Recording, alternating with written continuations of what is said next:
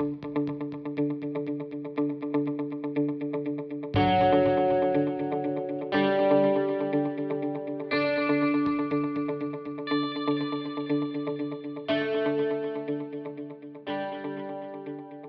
to Lossiemouth United Free Church Sermons Online.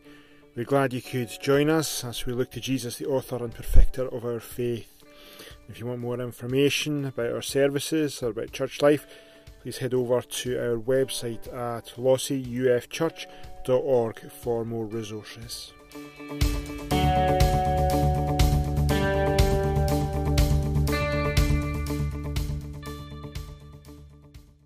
Let's hear God's word together. Hear this word that I take up over you in lamentation, O house of Israel. Fallen no more to rise as the virgin Israel, forsaked on her land with no, none to raise her up. For thus says the Lord God The city that went out a thousand shall have a hundred left, that which went out a hundred shall have ten left to the house of Israel. For thus says the Lord to the house of Israel Seek me and live, but do not seek Bethel, and do not enter into Gilgal, or cross over to Beersheba. For Gilgal shall surely go into exile, and Bethel shall come to nothing. Seek the Lord and live, lest he break out like fire in the house of Joseph, and it devour, with none to quench it for Bethel.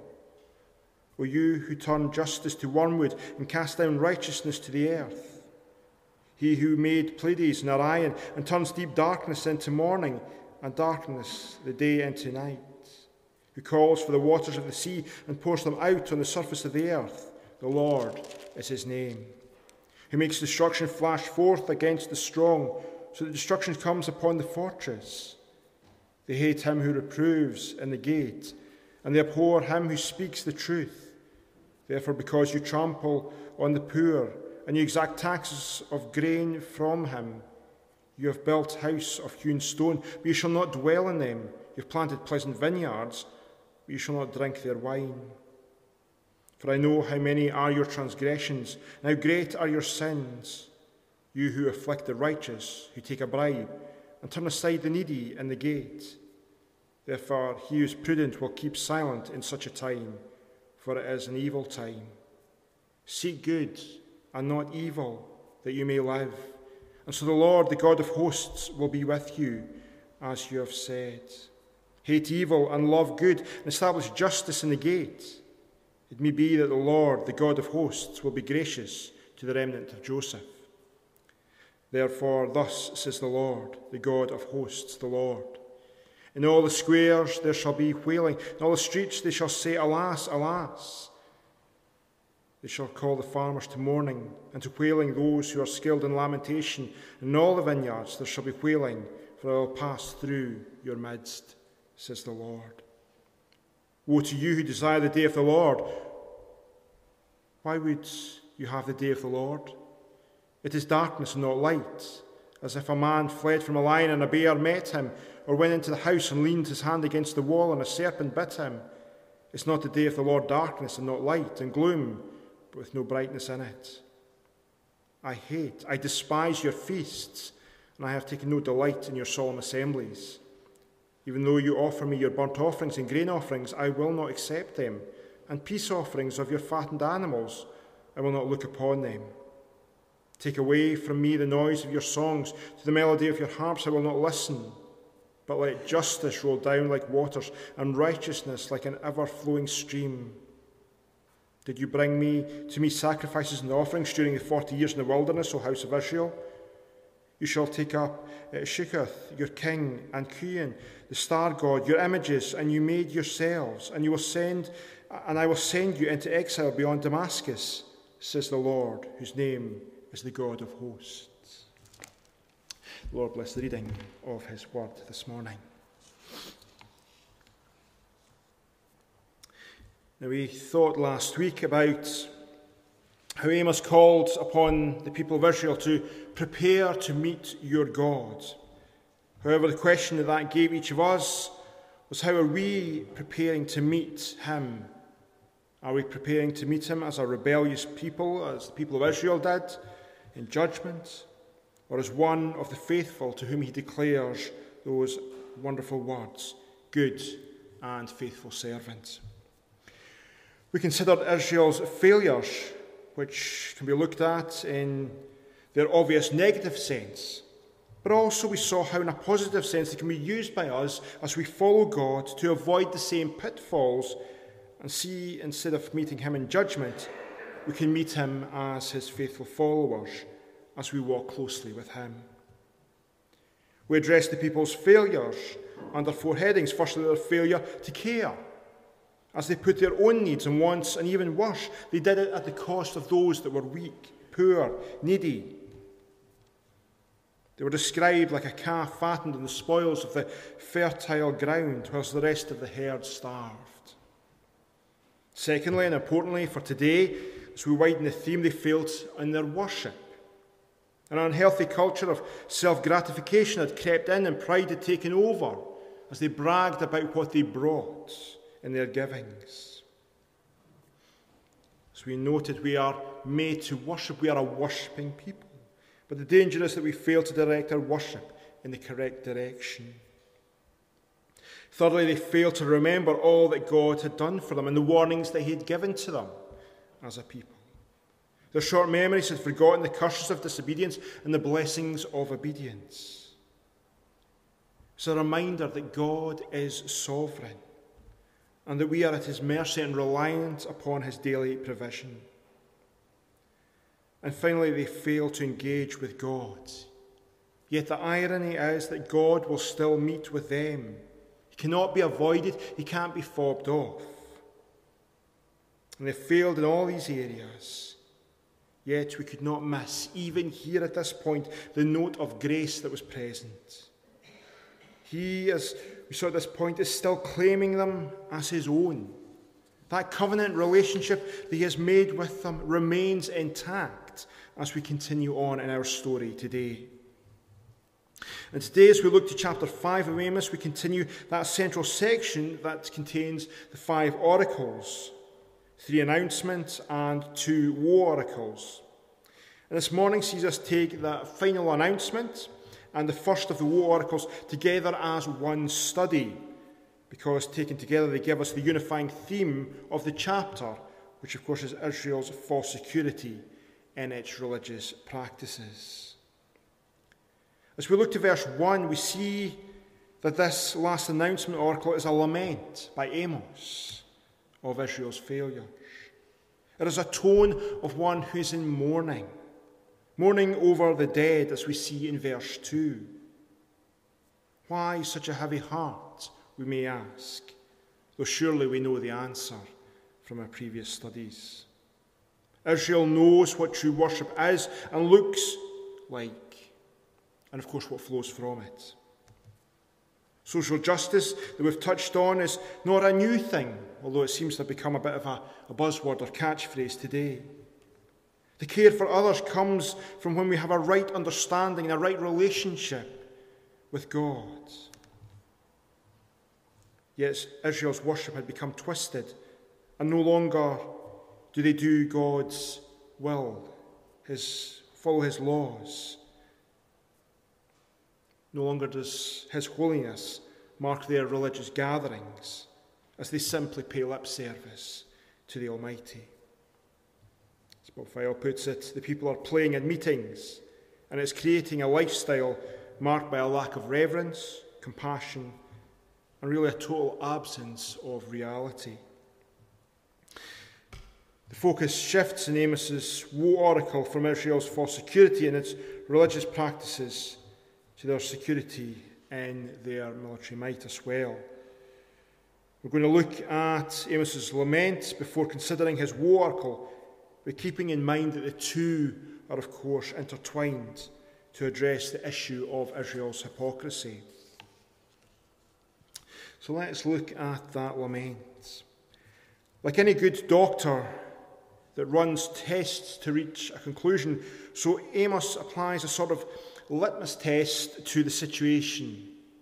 The pastic is chiastic in nature, meaning it has these kind of mirroring ideas either side of one central point.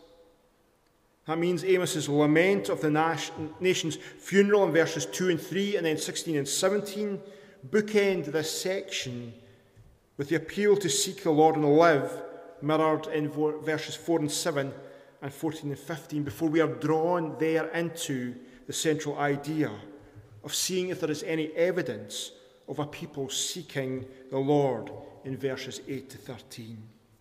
So we're continually being pointed and drawn into this central point. So let's take a moment on each of these components of firstly the death of the nation, secondly the appeal to seek the Lord and live, and thirdly that central idea of whether there is any evidence of a people seeking the Lord. So, first of all, the idea of the nation's funeral. We wouldn't be happy if someone spoke about us as if we were dead when we were still alive and apparently doing well. But as, it, as we noted, Amos's lament, as if the patient at hand has died, that of Israel. Yet looking on, Israel is still apparently healthy under the leaderships of Jeroboam and Uzziah in their respective kingdoms. He speaks in the opening verses as if their death as a nation is a past event. It's already happened, and he's just back from the funeral. But this is not by accident. He's not making a mistake here in what he's saying. He's using a tool to jar his listeners out of their complacency And that's what he's trying to do for us today as well. And note, though, how I say apparently healthy. It's all too easy for us to fool ourselves of the health of our churches. And we noted last week that Amos is a sort of spiritual health check for them and for us. And we avoid failures by studying it, whether in Scripture or in our contemporary context today.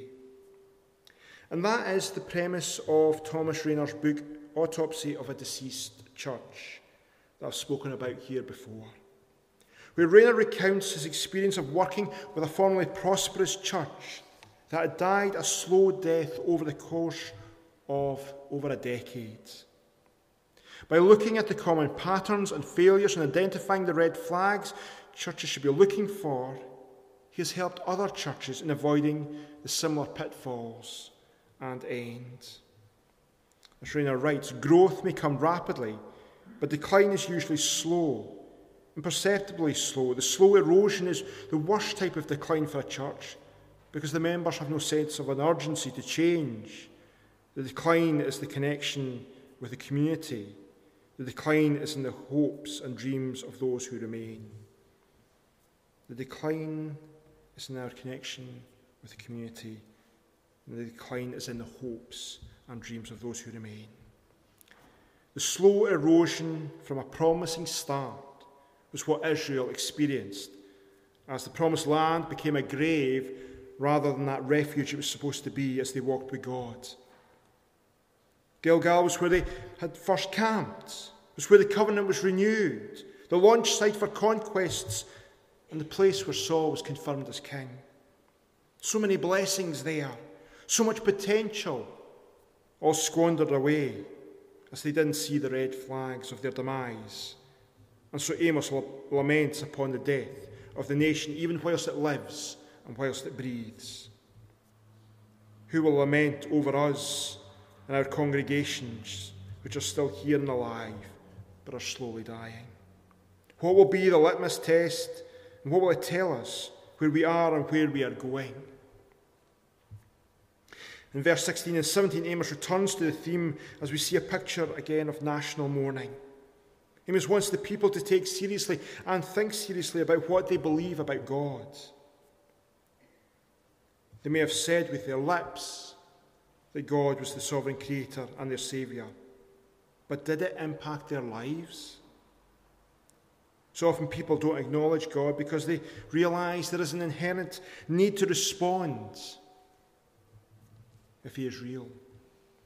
God puts a call upon our lives to live differently, to live lives of service, put others before ourselves. Yet, as one writer puts it, grace is the driving force on the whole of life.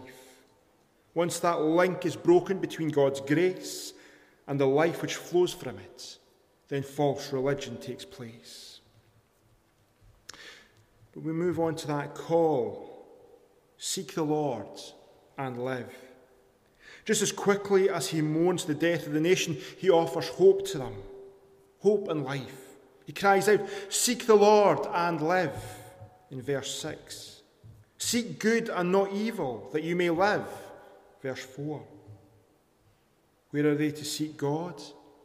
Are they to go to the great shrines of Bethel and Gilgal that have been mentioned? No, not at all. True worship is not about going to a place, but instead it's about having a relationship with the living God. As one writer puts it, it's true worship. It's when God's character shows itself in every aspect of people's lives. What do we see in verse 7? O you who turn justice to wormwood and cast down the righteousness to the earth. Their worship was false because they did not take God seriously. So things like justice and righteousness came to mean nothing to them. Verses 14 and 15 parallel this thinking of hating evil, loving good, and establishing justice and then the Lord will have mercy upon them. Of course, the reference to the remnant of Joseph in verse 15 is their only hope that God will keep a remnant of his people for the continuance of his work. It is a reminder today as we come to worship, it's not about a place, the place that we come to worship, but it's the attitude that we bring to worship. It's not simply about a Sunday, but about our whole week as we live out our lives. Worship is not something that we do for an hour on Sunday, but it's the very heart of who we are as believers. When we take God seriously, and out of our worship will flow a desire to seek good, righteousness, and justice in our world, there will be tangible fruits to our worship as we walk with the Lord in every aspect of our lives and our church lives will reflect this. Our desire will to be reach a broken world, clothe the poor, not sell for the coffers, to feed the hungry, love the unloved, ultimately show the love of Christ to a needy world. And so it takes us to that central point the evidence of a people seeking God. Is it there? We come to verses 18 and 13, that central portion of this chiastic passage. In verse 8, we are reminded that the God of Israel is the God of creation, the one who throws the stars into space, that makes the constellations, as we see echoes of the creation story from Genesis. He controls day and night, has power over the seas, and controls the seasons. Everything is reliant upon him. And we see the counterpoint to the people turning justice to wormwood or to bitterness. From verse 8, we see the God who turns deep darkness into the morning light. The Lord God is sovereign, and even their disobedience cannot undo his work. If they truly worship God, there will be evidence of the fact in how they live. It is the test that the physician now brings to bear to diagnose the problem that we began with. But instead of evidence to show that they are seeking God, we get evidence, or in medical terms, a list of symptoms to the contrary.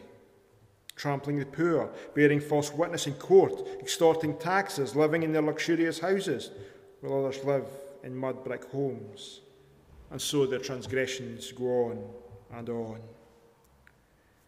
Instead of seeking God's word, which would be evidence of a people seeking God, they instead Reprove those that speak against falsehoods. And as it says, they abhor those that speak the truth. It's the very opposite of what the psalmist declares. Oh, how I love your law. It is my meditation all the day. And like a cancer, that if left untreated, it spreads into every area of covenant life. So then the rejection of God's word leads to the oppression as they lose their servant heart, their concern for others, and are left with a concern for themselves. The spiritual health check can still be applied today. What will be found when we apply it? That can make us uncomfortable. How quickly we are swayed by the world's thinking at the cost of God's words. Issues of the day gender, sexuality, euthanasia, image, marriage, all these things the Scripture has something to say about. But how often does the dripping tap of worldly views begin to distort our trust in God's truths? The false teaching of the Assyrian religions will take them ultimately to Assyria. The false teaching of the world will ultimately take us to hell. The world will tell us that we're unloving. It will tell us that we're excluding, even hateful. Yet it is false worldviews that lead to oppression. Whilst a true following of God is evident through our love for the world, for those struggling with these different issues, as we extend God's grace through the truths of His Word. And just as we finish, we touch on that woe oracle that comes next. It continues the theme of placing false hope in religious practices, which will not bring God's favour, but will kindle his wrath. The irony of Amos's words are tangible as he points to what one would assume to be a day of rejoicing on the day of the Lord. Yet he declares to them, Woe to you! Seems odd. The lion, the bear, the snake, of verse 19 all point towards a looming danger. But for the rebellious, the day of the Lord will be a day of darkness, as verse 18 phrases it. And today, as churches, we can fall foul of similar failures. A desire for revival. Nothing wrong with that, you might say a desire of meeting with the Lord, of singing with joy about the coming day of the Lord. But the issue is are we truly prepared for these things? As Phil notes, without that radical commitment to repentance, which, as Amos reminds us, lies at the heart of any true engagement with God, like Amos, we need to call people to repentance and faith, not look to some glory days in the past nor pine for their return. In revival, God deals with his people first, long before he deals with the hearts of those outside his kingdom. And in verse 21, we read, I hate, I despise your feasts, and take no delight in your solemn assemblies. Why would the Lord say such a thing about the feasts that he had divinely appointed, such as the Passover? or the Feast of Unleavened Bread. The issue, of course, is not with the feasts, but with the people's attitude towards them, especially in their sacrifices. Burnt offerings given wholly to God, the grain offering given back from God's gracious provision for them, and the peace offering was symbolic of the fellowship they enjoyed with God as His people. Yet, because of their rejection of their God, their sacrifices have become a sham as they simply go through the motions. In the same way, their singing has become an offence because the words of their lips do not reflect the attitude of their hearts, as we see in verse 23. They are simply playing at meetings, as our title today suggests, in contrast to the psalmist who declares, Let the words of my mouth and the meditation of my heart be acceptable in your sight, O Lord, my rock and my redeemer. They have chased after other gods with their idols and have angered the one true God. And at the closing of the chapter, it notes the consequences as they face exile.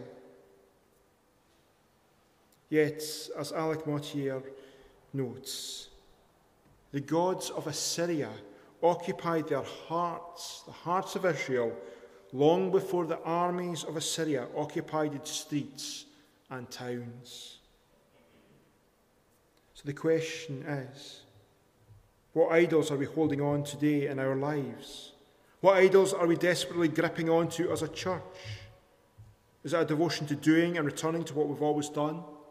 Is it the idol of the past or the idol of how things look instead of our worship being about the glory of God and the building of His kingdom?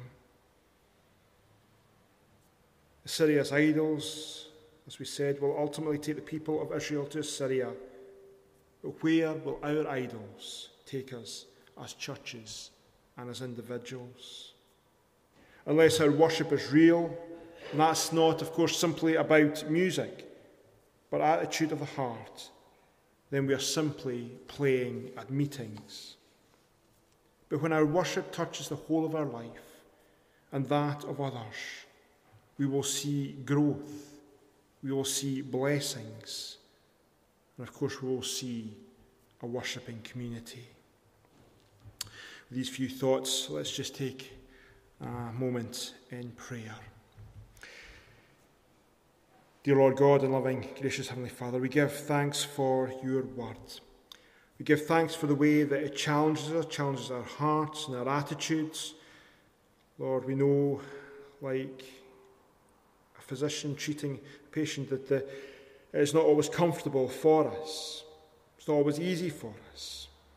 But it is for our good, it is for our spiritual health and our spiritual growth. And so we ask that you would take these words, that you continue to minister to us through them, and may they have an impact in our lives and the lives of others as we live for you.